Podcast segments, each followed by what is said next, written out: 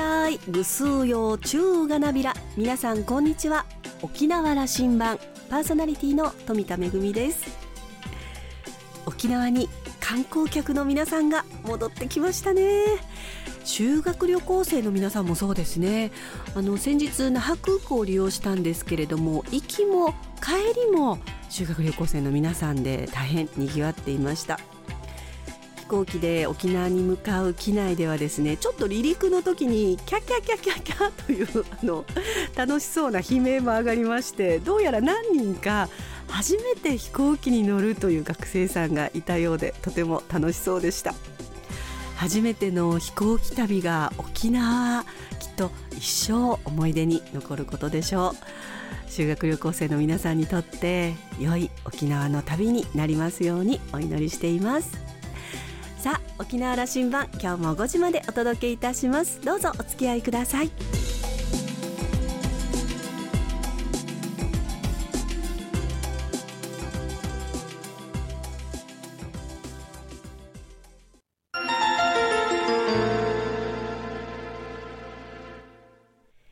那覇空港の2本の滑走路が一望できるレキオスラウンジ。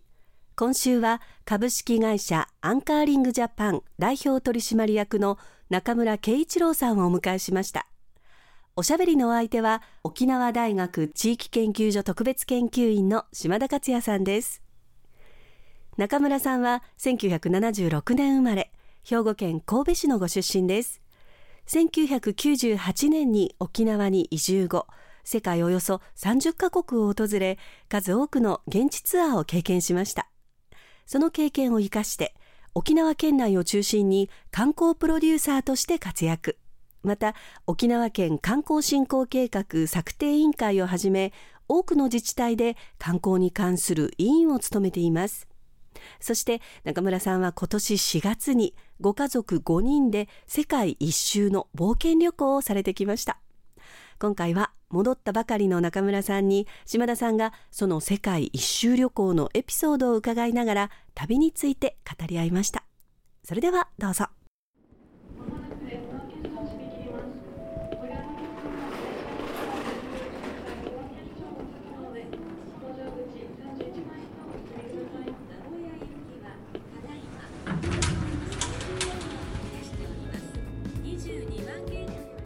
今日の沖縄羅針盤は観光政策のプロフェッショナル。中村圭一郎さんに来ていただきました。中村さんお帰りなさい。ただいまです。よろしくお願いします。5人揃っての世界一周旅行、はい、約1か月。はい。下の子が今4歳です。4歳。どこからスタートしてどういう旅だったんですか？はい。4月の15日沖縄を出発してまずまあ東京。そこで1泊して、うん、そしてそれから成田に移動して成田からアディサアベバというエチオピアの空港まで。アフリカに乗り込んだはいそうです。初めは、まあ、僕らあのファーストレグと呼んでるんですけど、まあ、アフリカで約1週間、まあ、動物を見たり現地の人に触れたりという中で、まあ、ケニアのナイロビからスタートしました。4歳の子も一緒なんでね。そうですね。4歳7歳9歳の3名。3人子供が一緒で長時間のフライト、はい、どんなふうに時間過ごすんですか飛行機の中で？僕らの子供はですね結構食べ慣れてて 今ご飯を食べなさい、うん、今寝なさい、まあ、今は例えば映画を見ていいよっていうことを言ったらきっちりそれをですねできるなんですかね、まあ、僕らから言ったらしつけかもしれないんです、うん、彼らからしたらそういうマインドで自分をコントロールできるようになっているんです。実はというとですね。じゃあ機内のあの10時間を超すフライトでも、はい、しっかりぐずらずに、はい、あの周りの乗客に迷惑かけずに過ごしてる、はい、まあ、もちろん今これをやりたいという彼らのオーダーももちろんあるんですけど、うん、じゃあ食事今取らなくて後で取ってもいいよとかですね。あのそういうふうにちゃんと自分でコントロールできるようになっています、まあ、大体14時間ぐらいで院長を経由していったので、まあ、合計で18時間ぐらいあるので、まあ、その中で彼らも自分なりの時間を過ごす、はい、エチオピアに着く、はい、どんな時間でしたか？エチオピアについてです。まず僕らケニアのナイロビに警備員が結構時間が短かったので乗り継ぎ焦ってたんですけど着いたら着いたで今度ケニアの空港がまあちょっと追突事故があったということでケニアの空港が今閉まってしまってて、うん、飛べないといういきなりアクシデントに、うん、まあこれが This is アフリカなのかみたいなですね話をしながら結局7時間ぐらい待ってケニアに着いたのが夜になってしまったので現地で待っていてくれた、まあ、いわゆるそのドライバー兼ガイドの方は本当は昼の10時ぐらいに着く予定だったんですけど、まあ、夜に僕らを待ってくれててそこからサファリツアーが始まると いうような流れになその最初からのトラブルの不安は、家族の中ではどんなふうに消化するんですか？そうですね、まあ、時間はもちろんなんですけど僕ら心配したのは、ね、やっぱりアフリカその病気と、うん、まあ、あとはその入国時とか、まあ、出国時あとはまあもちろんですねこのコミュニケーションがうまく僕らもね、うん、アフリカに馴染んでやれるのかっていうのは不安だったんですけどそうでしょう、まあ、でもとにかく英語で通ずるところは通じて、まあ、かつアフリカの人たちって本当に皆さんがテレビで見られているようなああ陽気なアフリカのイメージそのままで、まあ、いろんなとこ行っても本当に言葉関係なく接してくれたしあとは事前に僕らも黄熱病のワクチンを打って、うん、でかつマラリアを妻がすごい心配しててですね、まあ、蚊に刺されたらということで、まあ、それも、まあ、事前に準備もできるし僕はそのエチオピアの空港で時間があったので空港の中の薬局屋に行って マラリアの薬があるんですね。で日本で買ったらまあ10万円ぐらいするんですけど、まあ、現地でまあ200ドルぐらいで仕入れることができたのでそれを毎日時間になって飲んでというような、まあ、そういう対策もしながら。そういう多難がたくさんある中でもアフリカに行くんだという、はい、これは一言どんな思い？私のまあこれあの子供を育てるって決めた時のまあ一つの目標というか夢があって家族でアフリカの大地で生の動物を見ながらそこで写真を撮るというのがまあ一つの目標でもあったんですね。まあその裏付けとなるのはまあ実際にこう動物園の動物ではなくてまあ実際子供には実在する野生の生き物に触れてほしいということをまあ、実現するためでもあったんですけどそれもあってアフリカには行きました。まず1日目、えー、もうそのまま夜だったので、まあ、ホテルに着いて、まあ、ナイバシャという湖を選んででそこの周辺にある動物を見ようということでまず宿にチェックをしてでその次の朝からはもう動物だらけですよね、まあ、カバを見て、まあ、キリン、シマウマ、ゾウ、バッファローそれでレオパードですね、まあ、ヒョウも見れたので、まあ、ビッグファイブのやつ4つはですねもうそこで抑えることができたんですね、はい、子供たちはじゃあその野生の動物をそこでするわけね。そうです。まあ唯一あの白浜のアドベンチャーワールドに行ったことがあったんで まあなんとなくそのそういうところに動物がいるんだなっていう話はしてましたし、あとあのサファリカーって体がもうね、外に出ているスケスケの状態で動物の近くを通るのでまあ、人間の方がそこに入っていくそうです、お邪魔しているという感覚を、まあ、僕もそうですしあの妻もそれはすごく感じて大丈夫なのこんなに近づいてっていうね、はい、子供たちの反応は？まあいろいろでしたね。だからまだその初めの方は理解できてないというか、まあ、自分の認知と今の現実が合ってないのでなんでこの動物たちはここにいるのかとかですね。あとは実際に動物が群れでやっぱりいるので、まあ、例えばですけどライオンの群れとかあのライオンって動物園では1匹しかいないですよね。でもちゃんとオスメス子供がいて、はい、あこれ家族で行動してるんだとか、うん、まあ、カバもそうですし、まあ、鳥なんかまさにそうですよね、うん、1羽2羽しか入ってない檻のものが、まあ、大群でいるわけですからまあ、そういう意味でのこうちょっとチューニング合わすというかその驚きと困惑とみたいなところありました。食べるのは大丈夫でしたか？食事は。味に関してお腹も壊すでしょう。そうですね。まあ唯一娘がお腹が痛くなった朝ですね、うん、あって、まあ、車にはもう乗ってしまっているので、まあ、街頭と相談をしてで妻はホテルに帰りたいって言ったんですけど、いやまあ僕は大丈夫だと。これぐらい大丈夫だということで、あの進んでいるうちに、まあ、ちょっとあの戻して、うん、あこれはちょっと大問題かもねみたいな話をしている時に、まあ、僕とガイドでこう目合わせをして、まあ、トイレに来たんじゃないっていう話をしてちょっと外に連れ出して、まあ、外でちょっと排泄をしながら。そこは野生の動物がいたりしないでしょうね。そこはねまだあの国立公園のちょっと外ぐらいだったんでそうそういうことありそうですよねあるんだな、はい、そうです。あります。でもそこを乗り越えていくわけね。そうです。奥さんはパパに対してすごくこう怒ったりなんでこんなこと夫婦喧嘩になったりはするでしょう。そうですね。そうですね。はい。もうあの喧嘩というか、ね、妻はやっぱり心配事。なんでそこまで？そうです。事前にもそうですけどもなんで行くのっていうような。でちなみにアフリカに関して言うと彼女はアフリカだけは嫌だっていう話をしてましたね、うん。うん、あのフェイスブックでしっかり写真がいっぱい載ってるんだけども、はいはい、奥さんの顔もそういう顔には見えませんねフェイスブック上はね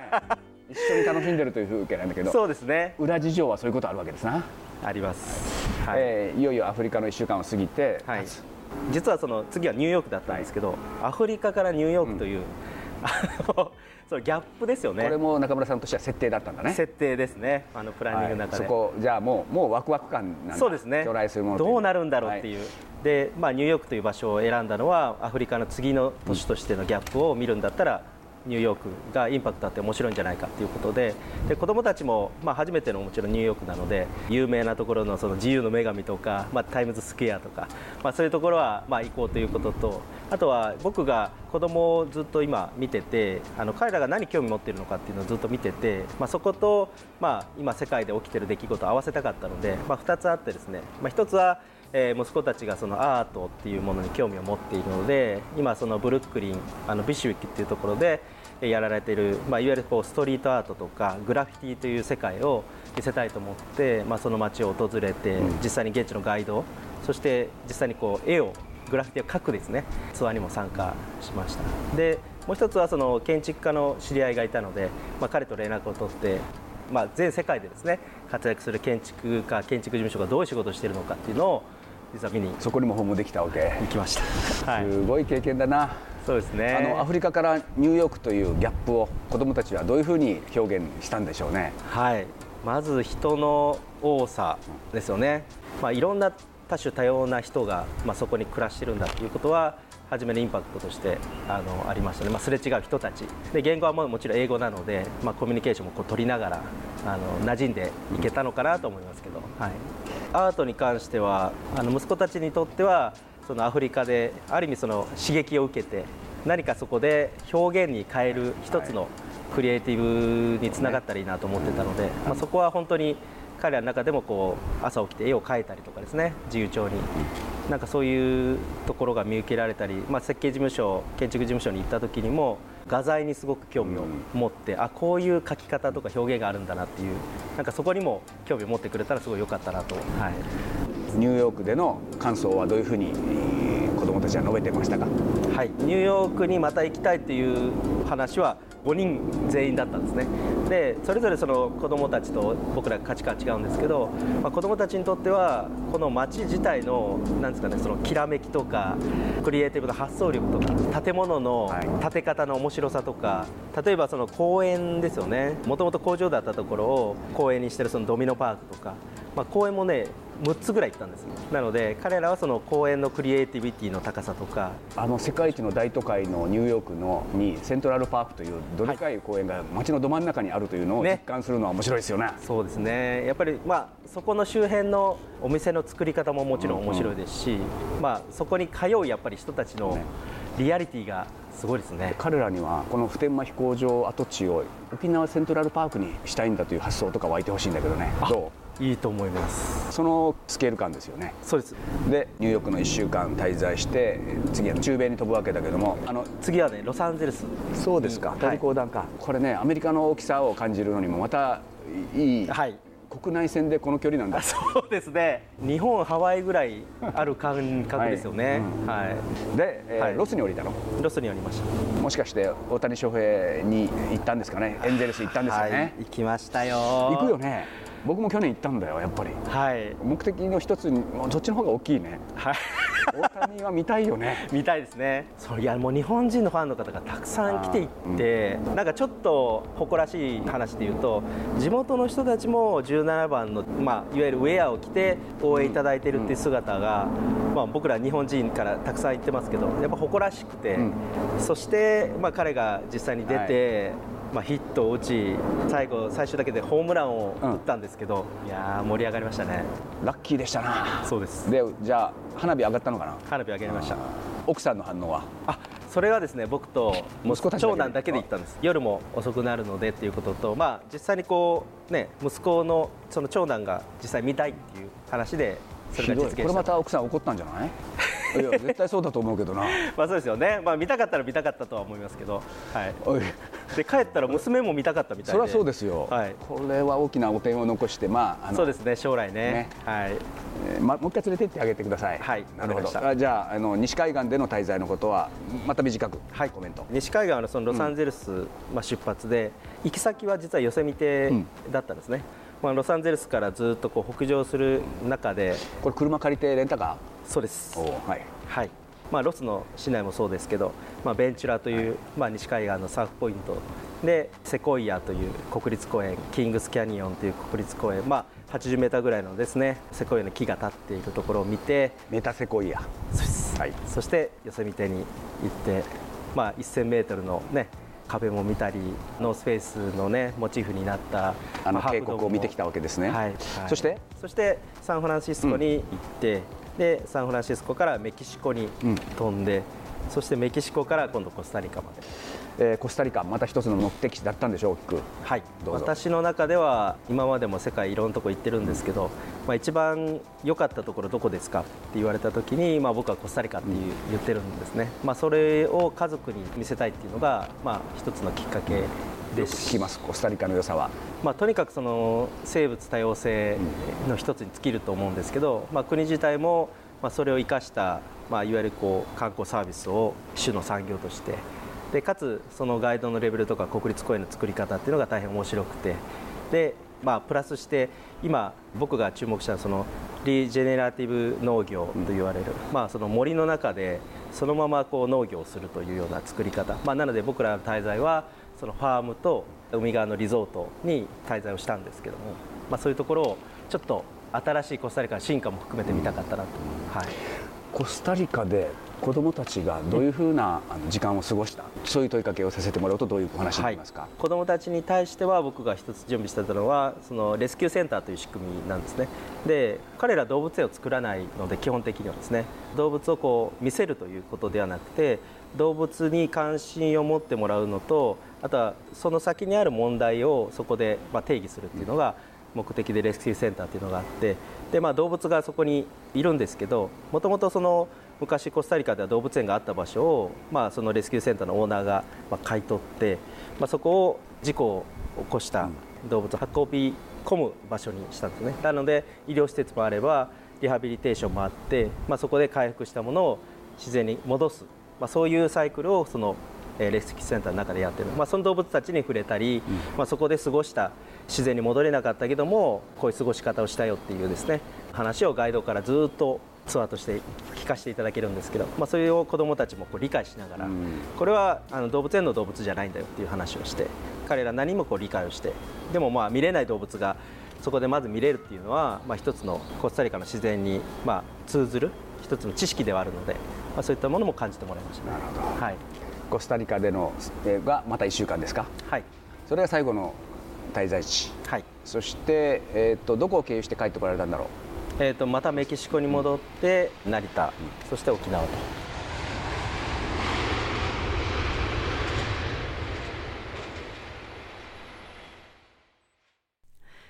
中村さんファミリーの世界一周旅行アフリカの野生動物との出会いに始まりニューヨークの大都会ではストリートアートを見てそしてロサンゼルスでは大リーグ大谷翔平選手の試合そして国立公園では大自然を堪能してコスタリカでは農業や動物のレスキューセンターを見学と、あの、非常に練られた旅だなというふうに思いました。これきっと旅行そのものも楽しかったと思うんですが、計画がね、本当にワクワクして楽しかっただろうなと想像しています。確か島田さんも世界一周旅行って以前にされてますよね。私も今年50歳なので記念に旅行に行きたいなと思ってるんですが、このところ旅行といえば、まああの舞台の仕事絡みということが多くて、完全なプライベートの旅行ってほぼないんですよね。私の旅熱も高まってきました。島田さんは中村さんについて、中村さんは阪神大震災で自宅が全壊するという経験をされています。その経験を挑戦する人生のエネルギーに変えていると話していました。今週のレキオスラウンジは株式会社アンカーリングジャパン代表取締役の中村圭一郎さんと島田克也さんのおしゃべりでした。お二人のトークはまだまだ続きます。来週も引き続きレキオスラウンジに中村さんをお迎えします。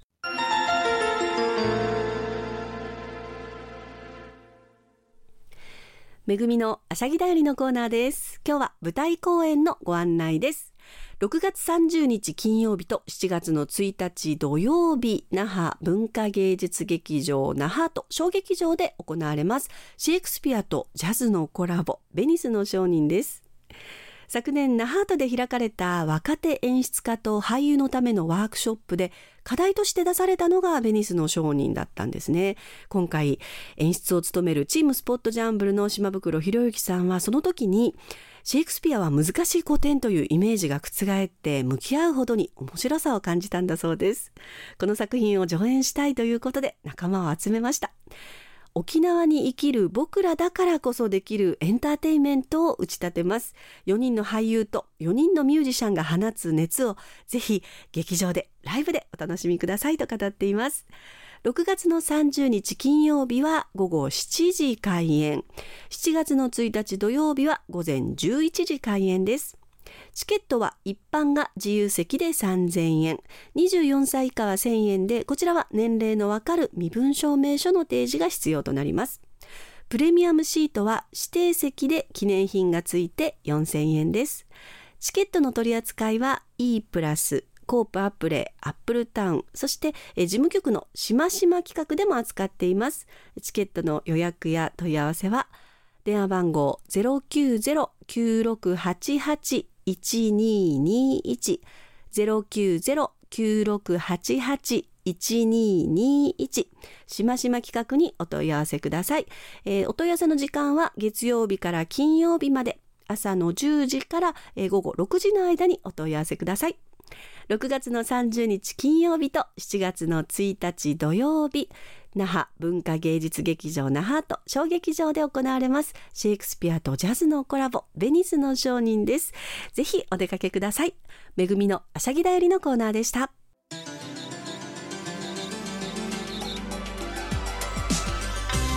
沖縄羅針盤の過去の放送音源はポッドキャストでも配信中です。さらに Spotify、Amazon Music、Google ポッドキャストにも連動していますのでお好きなサブスクリプションサービスでお楽しみいただけます。各サイトで沖縄羅針盤と検索してください。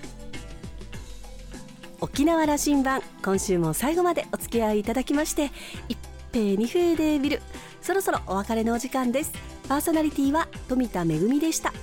それではまた来週。